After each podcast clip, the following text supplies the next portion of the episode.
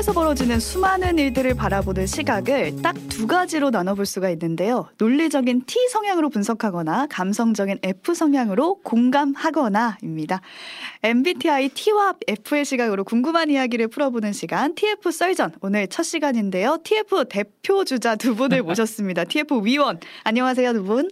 네, 안녕하세요. 네, T 성향의 냉철한 어, 네, 제가 제 입으로 얘기해도 부끄럽지만 냉철한 문화평론가 손희정입니다. 네.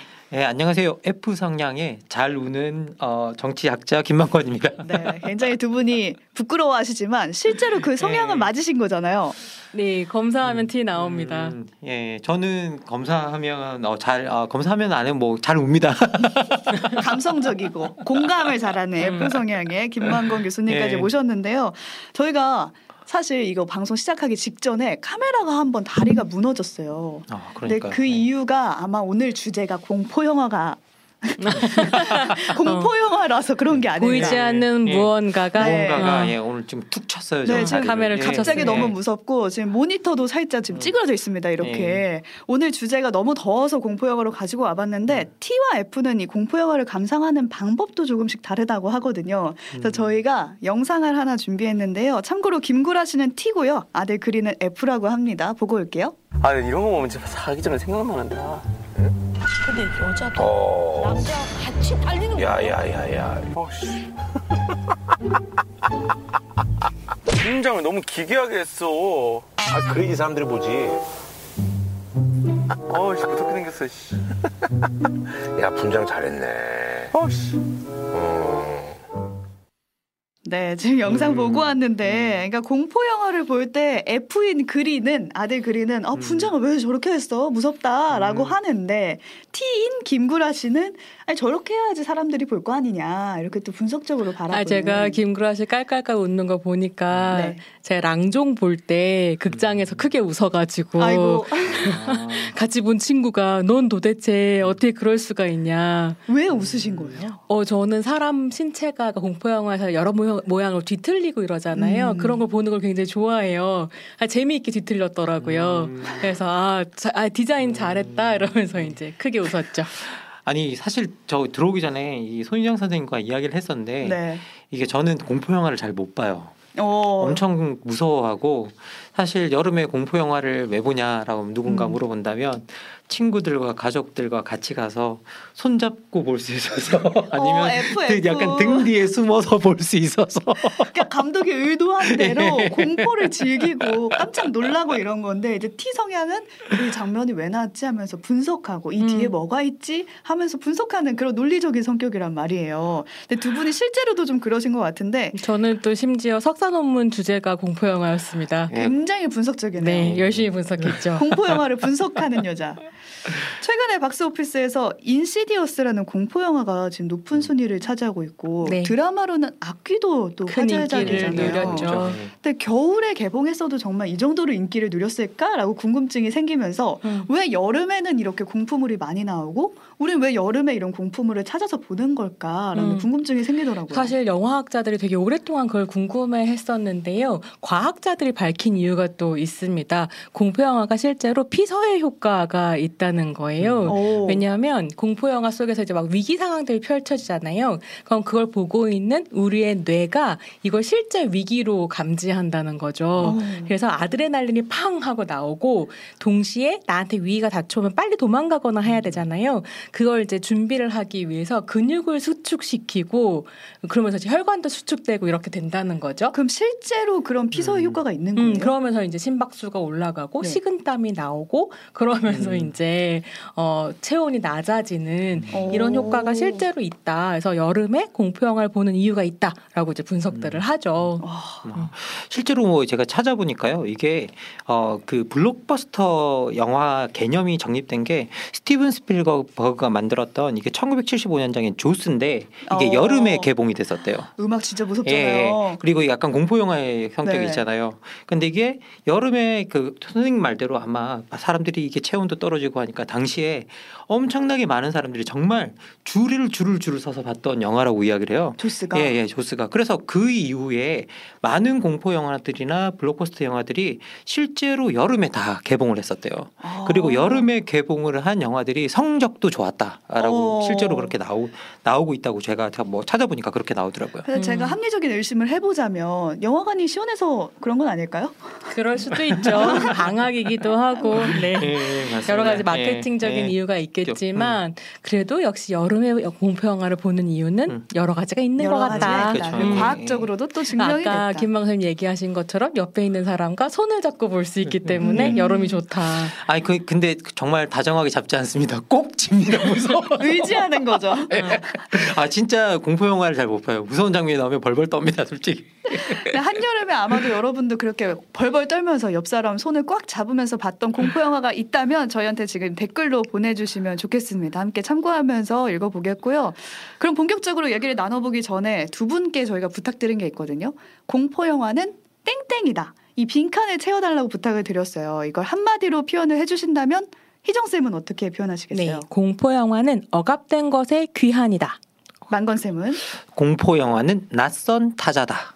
이렇게 두 가지 이야기를 저희 나눠볼 건데 이유가 궁금해서 희정쌤 얘기부터 한번 들어보도록 할게요. 음. 공포 영화는 억압된 것의 귀환이다. 네. 이렇게 표현해 주신 이유가 있을까요? 한편으로는 이제 김망호 선생님 얘기하신 낯선 타자와도 연결될 수 있을 것 같은데요. 이 억압된 것의 귀환이라고 하는 표현은 영화학자인 로비노드가 한 이야기입니다. 음. 공포 영화 속에서 괴물들이 막 등장하잖아요. 얘네들이 사회가 억압하려고 했었던 타자들이었다. 이제 이렇게 음. 보는 건데요. 어, 로비노드 모두가 이 이야기를 할 때에 기대고 있는 이론가가 마르쿠제라는 이론가예요. 음. 근데 마르쿠제가 무슨 얘기를 했냐면 사회의 질서가 유지되기 위해서는 두 가지 억압이 작동하는데 기본 억압과 과잉 억압이라는 거죠. 음. 기본 억압은 뭐 살인이라든가 도둑질이라든가 진짜 하면 안 하면 되는 안 것들을 억압하는 것. 근데 공포 영화를 보시면 이거 하는 사람들 막 나오잖아요. 그래서 우리가 무서운 거잖아요. 음. 그러니까 그렇게 억압된 것들이 돌아오는 것이기도 하고 과잉 억압은 뭐냐면 보면 한 사회가 어떤 지배적인 인식론 안에서 뭐 나쁜 것, 비정상적인 것이라고 생각한 존재들, 음. 그러니까 예컨대 뭐 성소수자라든지 장애인이라든지 뭐 자본주의 사회에서의 노조라든지 뭐 노동자 음. 그러니까 이런 것들을 막 비정상적인 것으로 만들어서 이렇게 배제하고 무시했을 때 이들이 괴물이 되어 스크린으로 돌아와서 자기 존재를 드러내는 거죠. 실제로도 그런가요? 그런 영화들이 굉장히 많고요. 생각해 보시면 한국 사회에선 대표적으로 여성의 존재가 그렇거든요. 여성의 섹슈얼리티, 처녀 귀신. 음, 그래서 생각해 보면 98%의 귀신과 유령과 괴물들이 음. 한국 영화에서는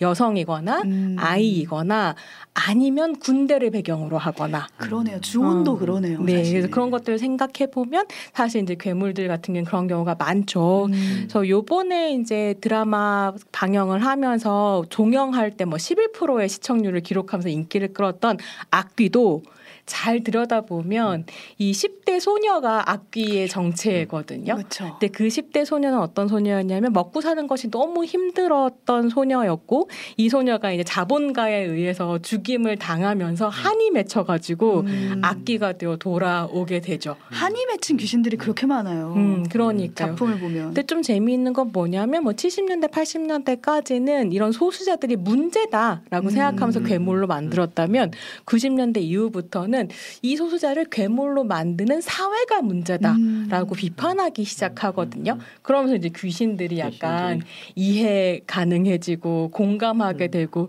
그래서 옛날에 귀신들은 좀 무서웠는데 요즘 귀신들은 좀 짠해요. 측은감이 들죠. 음, 그래서 악기도 보고 음. 있으면 그 아, 이제 김태리 씨한테 쓰인 악기가 되게 못됐고 나쁜 애지만 동시에 좀 짠하고 얘를 귀신으로 만든 사람들은 왜 그랬냐면 자기가 하고 싶은 일을 뭐든지 하고 돈을 더 많이 벌기 위해서 이제 어린 소녀를 태자귀라고 하는 귀신으로 만들어서 자기들이 부리면서 나쁜 짓을 했었던 아. 거거든요.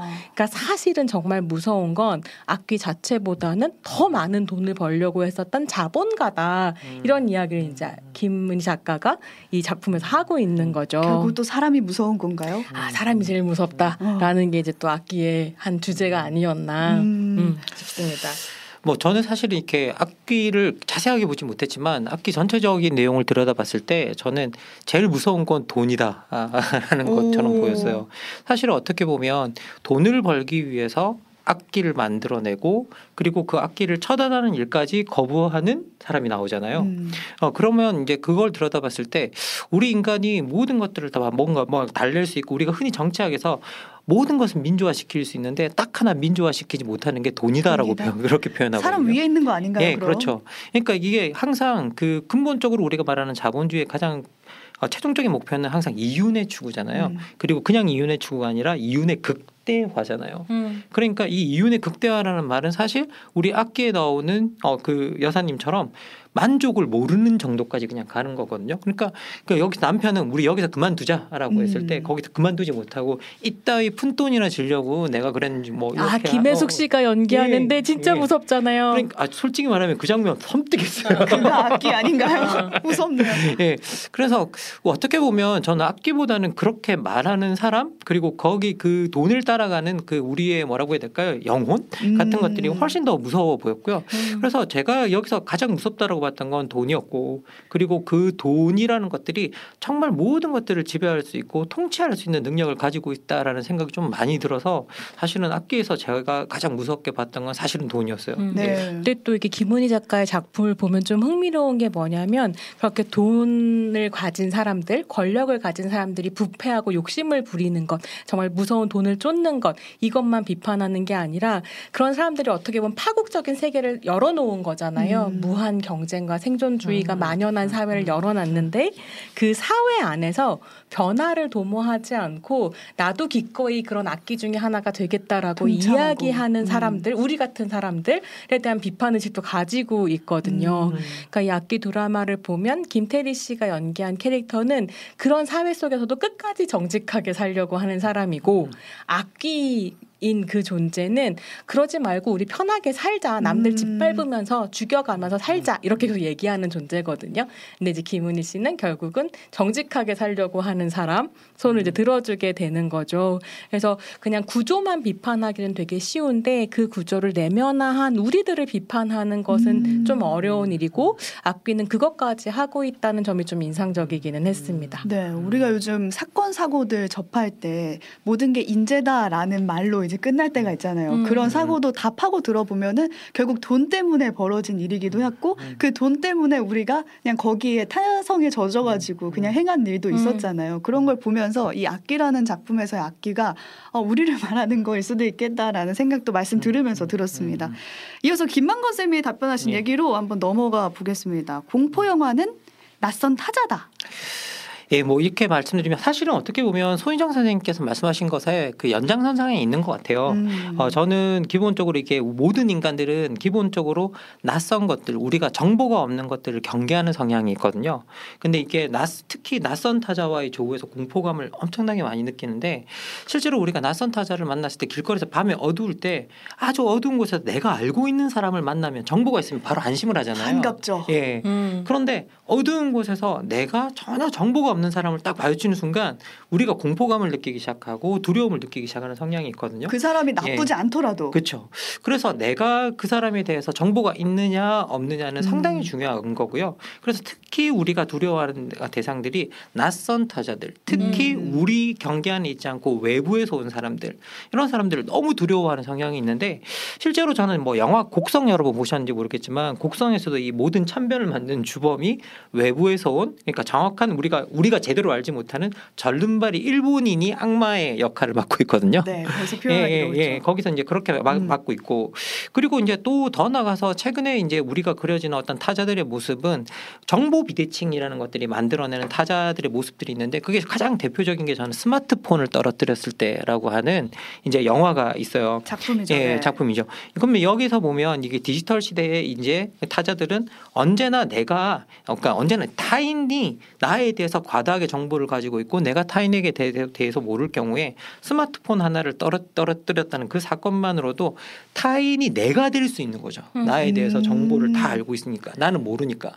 예, 그리고 실제로 그 영화에서도 주인공 이나미를 대체 스마트폰을 주운 준영이가 그 정체성을 대체하고 그리고 더 나가서 관계 주변의 관계도 다 끊었는데 주인공만 그런 게 아니라 역사적 그 역사적이라는 표현이 웃기고요. 그냥 그냥 개인의 소리를 따라가다 보면 역사를 따라가다 보면 이 스마트폰을 주어서 그렇게 대체시킨 사람만 여섯 명 일곱 명이고 그리고 그런 사람들을 땅에 파묻어서 이제 다 살해해 음. 놓은 이제 그런 존재잖아요. 어, 근데 저는 예. 그 영화를 보면 진짜 아, 스마트폰을 그만 써야 되나 이런 생각을 하기도 했었는데 예. 근데 이제 곡성 얘기하신 것을 조금 더 이제 어, 말씀을 드리자면 아까 얘기 말씀하셨던 절름발이 일본인이라고 표현하셨던 고기 안에 정확하게 장애인 혐오와 그쵸. 외국인 음. 혐오가 음. 들어가 있고 어, 자기 장애인의 어떤 장애를 문제적인 것으로 되게 쉽게 재현해 버리는 음. 게으른 관습들이 있거든요.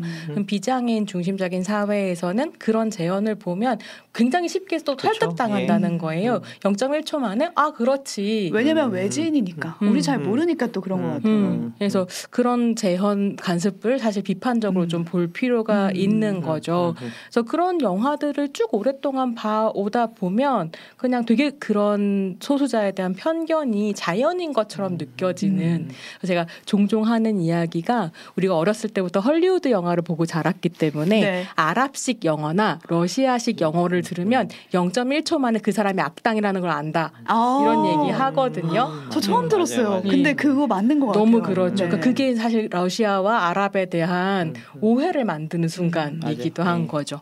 예. 음. 뭐 그러다 보니까 이렇게 낯선 타자들이 늘 정보가 없는 낯선 타자들이 묘사되는 방식이 되게 두려운 대상으로 묘사되고 아까 말씀드렸다시피 이제 그 스마트폰을 떨어뜨렸을 뿐인데에서는 타자가 나의 모든 것을 앗아갈 수 있는 이제 그런 존재로 묘사가 되고요. 네. 그리고 이제 영화는 아니지만 여러분 혹시 드라마 중에 타자는 지옥이다, 아, 아. 아 타인은 지옥이다. 아 그 보신 보신 적 있는지 모르겠습니다. 네, 이게 제목만 들어도 예, 무서워요. 예, 예. 이 고시원에 사는 타자들이 등장하고 있고. 있고 네. 그리고 이제 어떻게 보면 그 고시원도 사실 묘사되는 장면 자체가 어떻게 보면 그 고시 고시원이 좀 없고 가난하고 그다음에 그 돈 없고 이런 사람들이 모여 있는 어떤 그런 곳이고 음. 그러면 사실은 그런 이미지 속에서 그 타자들이 어떻게 대상화되는가 되게 두려운 존재로 대상화되고 그리고 그, 대, 그 타자들이 뭐까지 하느냐 식인 행위까지 하거든요. 식인? 예, 그리고 음. 사람을 먹어요. 사람 고기를. 고시원에서 그런 일이 벌어져요? 예, 사례 사례를 내서 사람 고기를 먹는 그런 이제 현 그런 일까지 벌어지거든요. 네. 그러면 그런 것들이 이제 어떻게 보면 아 저런 타자들이 이제 우리를 그냥 대체하다 못해서 우리를 죽여서 먹는 존재로까지 이제 묘사가 되는 거죠. 음. 그래서 타자가 아주 이게 이게 뭐 우리가 흔히 이게 타인 지옥이다라는 이 표현 자체가 샤르트르의 이제 다친방이라고 하는 이제 희곡에서 나오는 표현인데요. 아, 그래요? 근데 여기에서 보면 샤르트르가 사실 여기서 말하고 싶었던 게 뭐냐? 샤르트르는 실존주의자라 결국은 우린 타인 속에서 살아갈 수밖에 없고 타인의 음. 평가에서 결코 자유롭지 않고 그 상태가 우리의 지옥을 만들지만 그렇다고 해서 우리가 그걸 버릴 수 있는 게 아니라 이게 우리의 삶의 실존 조건이기 때문에 음. 사실은 받아들여야 된다는 이야기를 역설적으로 하고 있는 거거든요. 그렇죠. 타인은 예. 지옥이라도 예. 어쨌든 고시원 속에서 살 예. 알고 보면 예. 이웃이잖아요. 같이 예, 살고 예, 있는 예. 사람이잖아요. 그런데 이제 저는 이 타인은 지옥이다에서 마지막에 그 식인한 그 사람을 먹는 장면은 어, 더 이상 이거는 뭔가 더 이상 같이 갈 수가 없는 존재들인 거죠 아, 타인이 나를 그러니까 완전히 나를 집어 삼켜버리니까 음. 예, 예. 그래서 같이 갈 수 없는 존재로 묘사되고 있어서 지금의 공포 영화가 어떻게 보면 우리가 타인을 대하는 방식을 좀 많이 그려놓고 이렇게 어떻게 보면 잘 그려놨다고 생각이 드는데 사실 이게 그 많은 소수자들에게 자기를 잡아먹는 세상처럼 느껴지지 않을까라는 생각이 들 때가 있어요. 저는 아. 생각이 보면. 사실 예. 이런 나를 잡아먹으러 오는 함께 살아가고 함께 예. 경쟁하는 사람들에 대한 공포라고 하는 것이 정말로 잘 드러나는 장르가 좀비물이거든요. 아, 그러니까 네네. 사실 처음에 좀비물이 나왔을 때는 아프리카 아이티에서 온 어떤 종교 부두교에서 음. 만들어진 괴물이기 때문에 또 이제 1세기에서 아프리카를 타자화하고 음. 뭐 비, 그러니까 미개한 어떤 음. 곳으로 만들 때 등장했었던 게 어떤 좀비라는 이미지였다고 한다면 이게 점점 점점 아무 생각 없이 그냥 세계에서 살아가는 경쟁하라면 경쟁하고 일하라면 일하라고 한 일하게 되는 어떤 노동자의 형상으로 바뀌었다가 이제는 완전히 생존을 위해서 서로가 서로를 잡아먹지 음. 않으면 안 되는 존재로까지 음. 이제 바뀌게 되는 음. 그런 또 괴물의 어떤 변천사 같은 음. 것들도 살펴보면 좀 재미있는 부분들이 좀비물 있습니다. 진짜 좋아. 좋아하는데 좀비물을 보면서 아 어쩌면은 타인이 나를 잡아먹는 존재일 수도 있겠다라는 음, 생각을 음, 지금 얘기 들으면서 음, 처음 해보네요. 아, 사실 이게 저희들 좀비 영화도 우리가 잘 보면 이게 좀비들이 처음 등장했을 때는 아주 천천히 걷고 그랬잖아요. 이게 사실 이게 우리가 저희들이 정치학적으로 이렇게 들여다볼 때는 네. 이게 돈의 지배를 받는 평범한 사람들을 그런 방식으로 그려놓은 거였거든요. 음. 그런데 이게 어떻게 보면 우리가 흔히 말하면 이제 신자유주의 체제 속에서 살아가는 사람들의 수동성 같은 것들을 묘사하는 어떤 그런 거였는데 이제 어느 순간인가 좀비들이 너무 빠르게 뛰기 시작하는 거예요. 맞아요. 음. 겁나 빠른 그렇죠. 좀비의 등장. 사람이 도망갈 수 없을 정도로. 네. 음. 그러면 그 좀비는 어떤 존재냐? 더 이상 수동적이지 않고 자기 스스로 타인을 공격하고 잡아먹어 진짜 그런 능력을 갖춘 존재들이 되는 거죠. 그러면 우리가 좀비처럼 보이지만 우리 하나 하나가 타인을 언제든지 공격할 수 있고 위협하는 공포의 대상으로 존재한다는 거거든요. 실제 제가 타인이라고 묘사했지만 어떤 다른 사람에게 저에 대한 정보가 없다면 저 역시도 뭐겠어요? 저 역시도 그 사람들 공포의, 그 공포의 대상이 될수 네. 있잖아요. 그러면 음. 지금 우리가 낯선 타인들을 자꾸 공포스럽게 대하는 어떤 그런 것들이 자꾸 지속된다고 한다면 결국 나도 누군가에게는 공포의 대상이다라는 그런 시대를 우리가 살아가고 있는 게 아닌가라는 생각이 듭니다. 네. 네. 그러면 F의 마음을 어떻게 하면 좋을까요? 감싸야 되나요? 타인하고 네. 떨어져서 살 수는 없잖아요. 그럼요. 이게 항상 저는 이게 뭐 타인의 타인에게 우리가 다가가는 방법은 한 번만 더 생각해 보면 되는 것 같아요. 이게 근본적으로 우리가 낯선 사람을 대했을 때 대하는 태도가 아 저 사람을 잘 모르니까 내가 멀어져야지라고 하는 게 아니라 음. 저 사람을 모르니까 내가 좀 더 알아야겠어. 라고 하는 그 태도가 어떻게 보면 타인들을 우리 안에 포용하는 방식이고요. 음. 그래서 낯선 이를 내버려 둔다기보다는 낯선 이들을 점점 알아가려고 하는 그 태도 하나가 네. 세상을 많이 바꿀 수 있을 것 같다라고 음. 생각이 듭니다. 네, 오늘 여기까지 여름이면 생각나는 공포 영화 이야기 나눠봤습니다. 문화평론가 손희정 박사, 정치 철학자 김만권 교수와 함께했습니다. 고맙습니다. 감사합니다. 감사합니다.